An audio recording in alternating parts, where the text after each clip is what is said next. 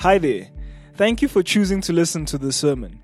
We pray that God would use this as an added resource to benefit you in conjunction with you belonging to a local church near you. This sermon was preached at Central Baptist Church, Pretoria.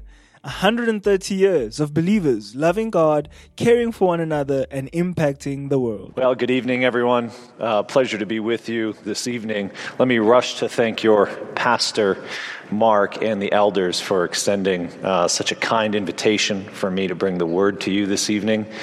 I've only been in South Africa now for, geez, 48 hours maybe. Uh, sleep is not a thing lately. But uh, I have to say, I'm loving it and I kind of feel like, I hope you don't feel offended when I say this, I feel like you're kind of my people, all right? Like the two things that excite you in big ways seem to also excite me sport and red meat. Okay? This is where I live. You're my kind of people. I'm very happy to be here. But there's something else that I think we have in common, or at least close. And I wonder what it is. It's the thing that you think is maybe hardest in the world. What do you think that thing is? Some, sometimes for me personally, I feel like it's preaching. so you're watching me attempt to do the thing I find to be hardest in the world. But I have plenty of things on my list. Uh, waking up early, that's one. Eating vegetables, also not surprising, uh, granted what I told you a minute ago. Exercising with consistency. What's on your list? Hardest things in the world. What was that? All of those things? All right, I got another friend up front. What I friend I have up front. uh, but I would bet, I'm a, I can't gamble publicly as a preacher, but I would bet that you share at least one thing in your top 10 with me, and I bet I could name it. I would guess that waiting is probably on your top 10 list of hard things. Uh, and it seems to affect all kinds of people, both from the littlest, so we've got some young kids right here in the third row. Like, when it's four days before Christmas, guys, you are probably losing your minds. Like, oh, I can't wait. But how about the rest of us, right? Now, like in an age of 5G, you can't wait for a YouTube video to load. We're like, come on, man. Right? Or when you're at a light that's just turned green but the person in front of you is finishing up their text before they go, and you have to beep at them to go. Waiting's not easy, is it? Especially in small things. But what about in big things, huh? Waiting gets harder then, doesn't it? Think about the parent in their waiting room while their child is in surgery. Think about the unemployed father looking for work, or the, the young woman hoping to be married or proposed to at some point. We have a lot of uh, women at that age here. Maybe you're waiting for that, and that can be a hard thing to wait for, can it? Waiting is hard. I think, I know maybe we're all Christians, we're not supposed to say this, waiting on God can be even harder. And I think that's been true even since before the days of 5G. Because, you know, we're going to see in this passage tonight, Isaiah 30, 31, Israel really struggled to wait on God too. They were God's chosen people, but they were like this small little nation, like in the middle of everybody who was way bigger and stronger, okay? They were the wimps of the day with the bullies all around them, but they had this great promise from God that said, hey, I'm going to protect you, I'm going to make you a great nation, everything's going to be amazing. And then, like Assyria is knocking on their door from the north, and Babylon's over there, and Egypt is down from the south, all of the world's superpowers of the day. And they're like, All right, God, like, any time now. Like, what's taking you so long? They struggled to wait for God. Have you ever been in a situation like that? Not just where you had to wait for the jerk in front of you at the red light, but where you had to wait for God. How did you, you know, before we were too quick to bash Israel, how did you respond to that? How do I respond to that? It's hard, isn't it? Well, we're going to see in Isaiah 30 and 31 tonight, Israel gave up waiting on the Lord. They went another direction. The passage tonight then has a word for you and me, and I want to sum it up as simply as this The Holy One is the only one worth waiting for. That that's if you're going to walk out, if you're a note taker, if you're walking out tonight with one thing in your mind and heart that will hopefully change the way you live, it's just that the Holy One is the only one worth waiting for. And I've titled the message, Wait for Me. Wait for me. Take a look at this first section here in chapter 30, verses 1 through 17.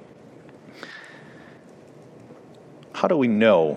Why is it that the Lord is the only one worth waiting on? This first 17 verses paints us with a picture of unwilling children.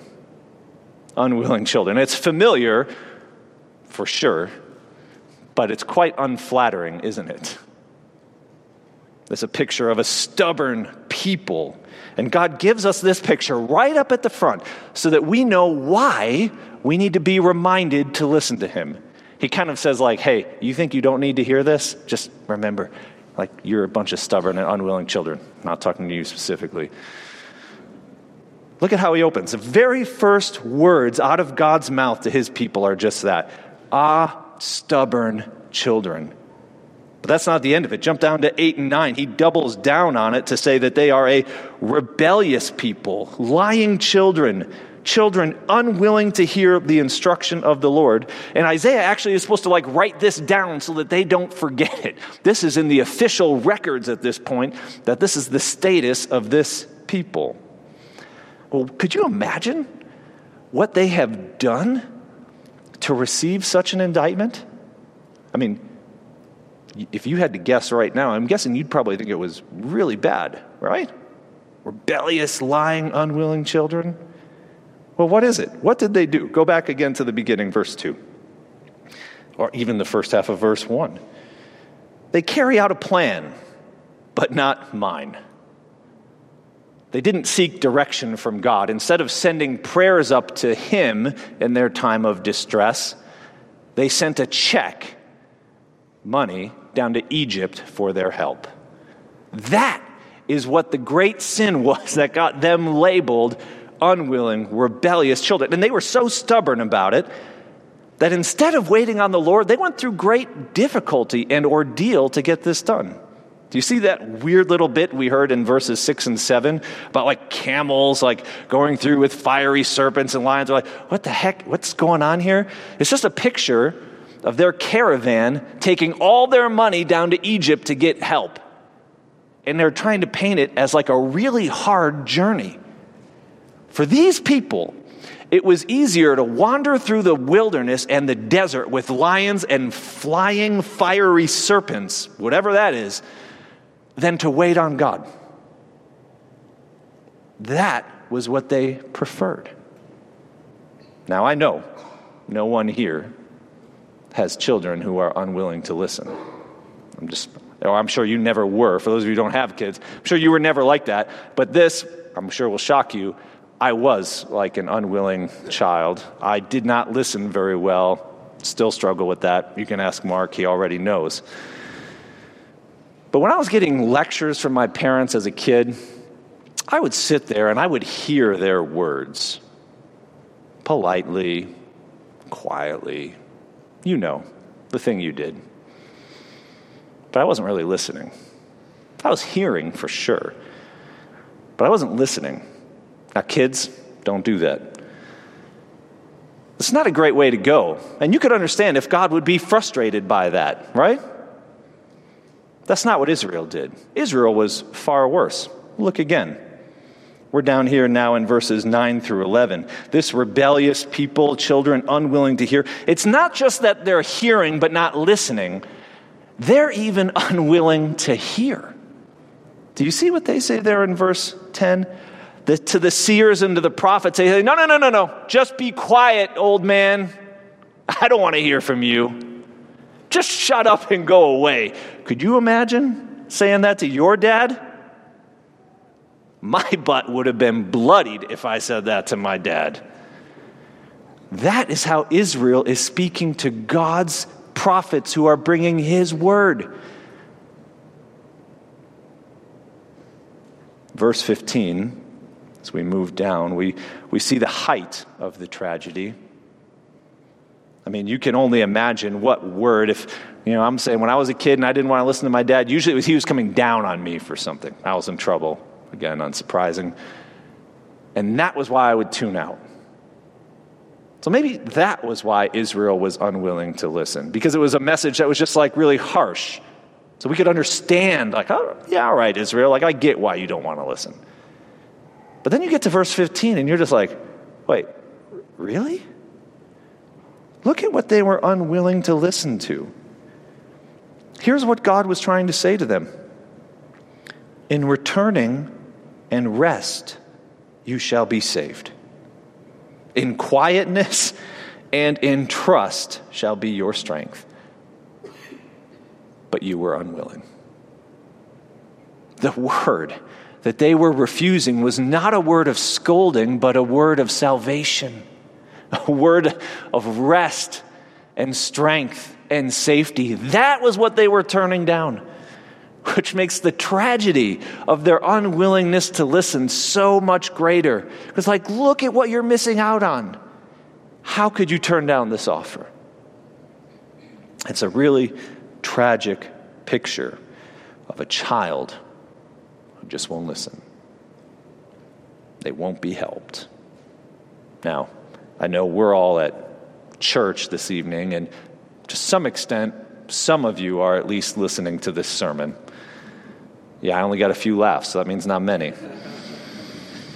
And if that's the case, we're probably thinking this, this can't be us because we're here listening to the word. We're not telling, we're not, at least not yet, yelling at Kevin to shut up and go away. So this, they're not talking about us, people who are unwilling to listen. There's, there's no way. But I wonder is it possible that even the best Christian in this room sometimes only hears God's word but actually doesn't listen? Is that remotely possible for any of us? If you're like me, that can be true. I'm guessing, well, I'm not an expert in South African culture, again, 48 hours. I'm guessing you don't have camels whereby you're sending money places. Just a guess. But I wonder, even if it looks different, if you might be guilty, and I might be guilty, of the same kind of pragmatism that Israel did. The same kind of, hey, I'm going to help myself instead of let, waiting for God to help me kind of thing. Well, let me just try a few things on for size. When trouble comes, when you're stressed about something or concerned or you've got a problem, what's your first move? What's, what's the very first thing you do when that comes? Are you immediately like trying to fix it, trying to strategize, like, oh, I got idea, or oh, I know someone I can call, they will help me with this problem? It's not what you know, it's who you know, after all. That's what Israel did. They actually just, their first response was, boom, I'm going to Egypt. They're going to help me because it's who you know. And that's what they got called out for back in verse 2. They did not ask for the Lord's direction. So, you want a really quick, clear application point? What do you do when trial comes? Hard things? What does it look like to wait on the Lord? Make prayer your first step. Just, God, would you guide me? Would you give me wisdom? That's a great way to start each morning. Your feet hit the floor, boom. God, would you direct my day today? I'm going to wait on you. You go to bed at night, God, thanks for directing my day. Would you do it again tomorrow? As simple as I can get it, that's one way to not be an unwilling child. When was the last time you let yourself get in a place you actually had to wait on the Lord? because you didn't rush for help somewhere else. That is an uncomfortable place. But it's right in that place that God calls us to trust Him and where He'll meet us. Because He's a gracious God, as we're about to see. But we'll miss out on Him if we continue to grow down instead of growing up. But if we grow down with a spiritual deafness caused by uninformed activity, where we're just casting God to the side and going at it ourselves. Look at what we see here now in verse 18 to 33. Not only is like God, the Holy One, the only one worth waiting on, because like we're unwilling, we need to remember why we need to listen to Him. But look how gracious He is in these verses in 18 to 33. The section heightens the tragedy of anyone who's unwilling to listen and wait on him. Look at his disposition in verse 18. I mean, you might have expected God's response to be something like, Well, Israel, you made your bed, now you got to lie in it. He might feel like a little ticked off after being jilted by the people, you know, that he saved like a zillion times and they keep turning against him and not trusting him. You might think he would finally like have it and be like, all right, forget you guys. But what do we read when we get to verse 18? This is the surprise of the whole text. He's waiting to be gracious to them. He, he puts himself in a posture by which he can show them mercy. He's uh, waiting to show, mercy, to show grace and mercy to them, like, like a really good attending physician who stands at your bedside monitoring your pulse, your respiration, your blood pressure, all these things. Just like, all right, what can I do for my patient? That's how God is with his people. And yet we are like unwilling children look down again at the we don't even get out of that verse again to see what else we're missing with our gracious god. He promises blessing for all those who wait on the lord.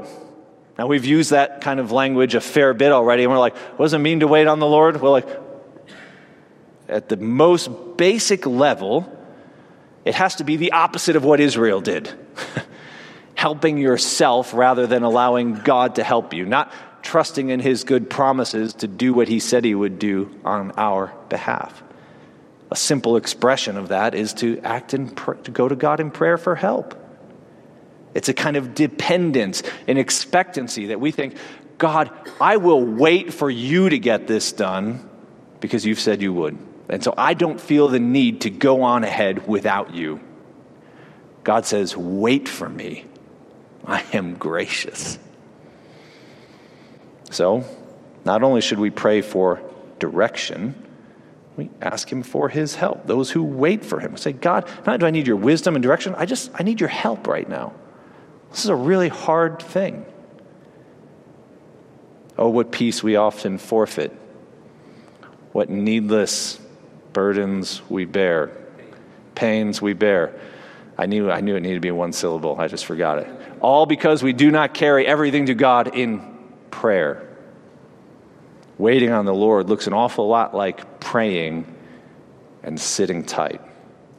Now, if you're like most Americans I hang out with, especially my dad would say this, you think this is too passive. You think like, all right, like I'm just not into all that like spiritual mumbo jumbo, like, and you would say this to me, you ready? God helps those who. Okay, great. So you're very American. I told you, we are like we're one of the same cloth, okay?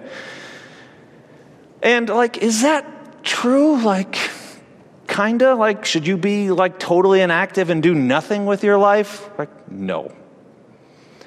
But I wonder if the very fact that that saying exists on both sides of the world, what does that tell us about human nature? Is our tendency more to wait for God to help us or is our tendency to help ourselves? And my concern for people like us is that we might be so willing to help ourselves that we never let God help us.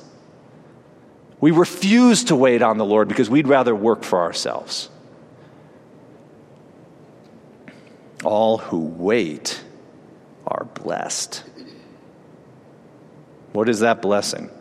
Well, we heard it read there's three kinds of blessings that show up here.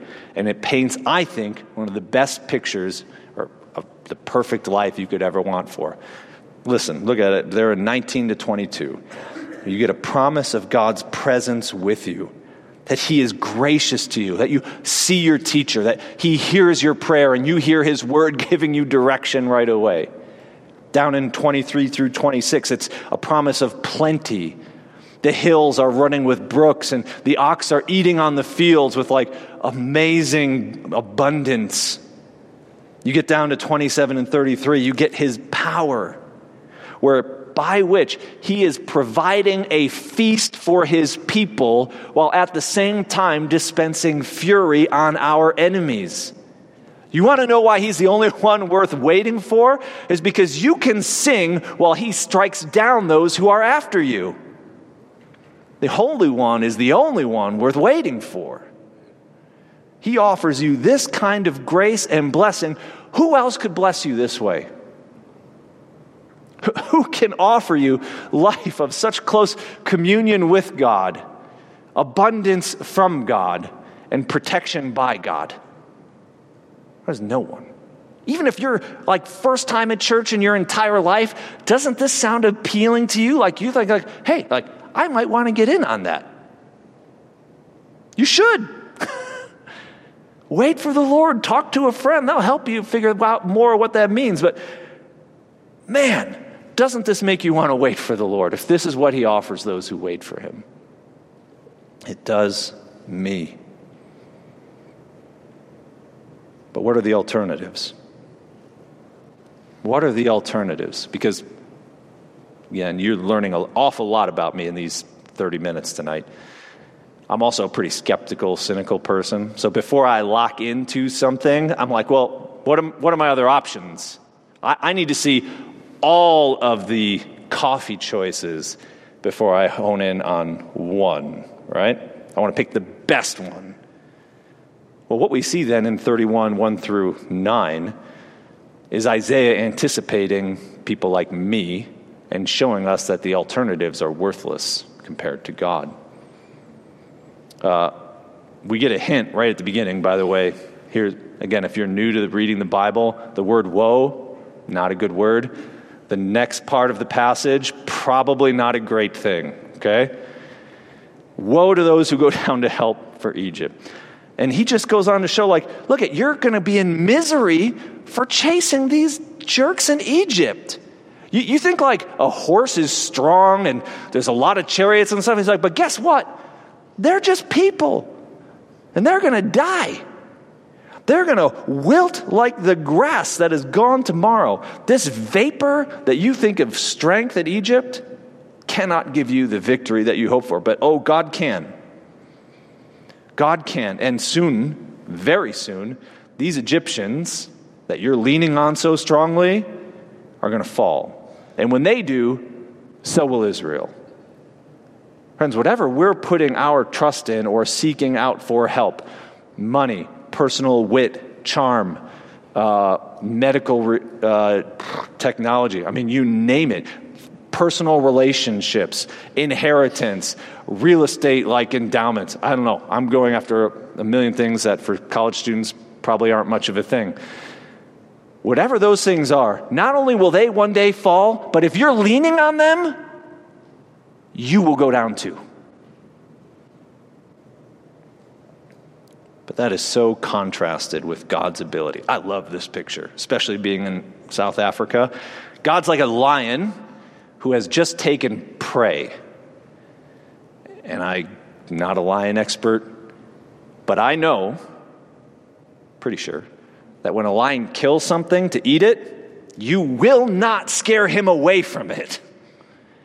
He just compares like these other nations to like the shepherd boys coming out like waving their sticks and yelling at a lion who's taken down a zebra or a gazelle. The lion ain't going anywhere. He's not scared of you. That's like what God is for his people. He will not leave his people. No matter who's yelling, shouting, trying to scare him away, he's committed to it. He's there. He will protect his people. And if that's the case, and we've considered all these worthless alternatives, and we've been unwilling children to a God who is so gracious and who offers us so much blessing, what ought the response be? Well, it's right there in verse 6. I love how Mark read it before. It's a prayer of repentance. Is a prayer where we actually renounce the things that we've been after and we turn to the one who has so graciously offered himself to us. We turn to the Holy One. Now, I know when you walk out tonight, uh, it's still not going to be easy to wait. I hope it's a little easier, but it's not going to be easy to wait when you're facing uncertainty at school, when you're looking for work, when financial problems arise, when you're dealing with a difficult relationship, things where you're tempted to just jump in and do something try to save ourselves instead of waiting on God. But it can also be how we treat our sin, can't it? Like, I, I don't know about you, I've sinned before. Newsflash. And we can struggle to wait on God to deal with our sin, right? We think actually we've got to deal with this. I, have just got to get to church more now. I've got, I got to go to more prayer meetings. I've got to memorize more Bible. I've got to give more. I've got to, you know, go work in the Sunday school where all the unwilling children are who won't listen. I've got to do all these things to try to make God happy with me and deal with my sin. That's not waiting on God to deal with our sin. It's again, we're trying to save ourselves. And I think it indicates whether it's in those kind of personal situations or our own individual sin situation, that we think that we are more willing and more able to save than God is. That's what we're saying if we're trying to save ourselves. God can't or He won't. But that's not where God leaves us. God's word says that no matter what those good things are, they're really just a worthless alternative, especially when it comes to dealing with sin. We, what we need is something true, something substantive, something real. And that came. You don't know how sin was dealt with?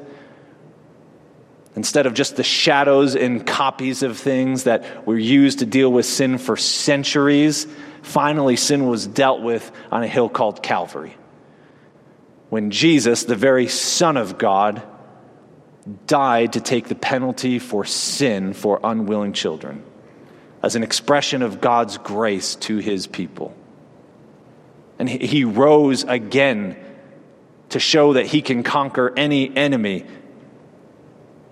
And he waits now to return, to be eager to show grace to his people. And I'm not sure if you want to turn there or not, but Hebrews 9:28 says that he came once to deal with sin decisively once and for all. And that when he comes again he doesn't need to deal with sin but what will he do? He will save those who are eagerly waiting for him so if you can trust in God who is gracious enough to forgive the sin of unwilling children by sending his own son to die on that tree, can't we wait on him to eagerly save us going forward? And can't you wait on him to deal with any of the other problems you've got going on right now? What, what more proof could you want that he will bless those who wait on him? That, that he's worth waiting for? Let me close with a story that encourages me in waiting, and I hope it will encourage you. Uh, it was 497 days. It's like a year and a half, if my math is right. After they had last touched land, and the crew of the Endurance stumbled upon shore on Georgia Island down by Antarctica. Uh, their ship had sunk they had been wandering across ice for all this time, and they had almost no hope of rescue. But their captain, Ernest Shackleton, got in a boat with five of his mates. And when I say boat, that might be overstating it. This thing was like a dinghy. It was their life raft that they had dragged across the ice It's all beat up, it's small, and they're about to sail for help across one of the most treacherous seas in the world in the South Atlantic with winds and waves and all that stuff in a tiny little lifeboat. They had it pretty rough. They were going to get help. But the 22 other men sat on the shore and watched them sail away. Who had it harder? The ones who went to get help, or the ones who had to sit and wait?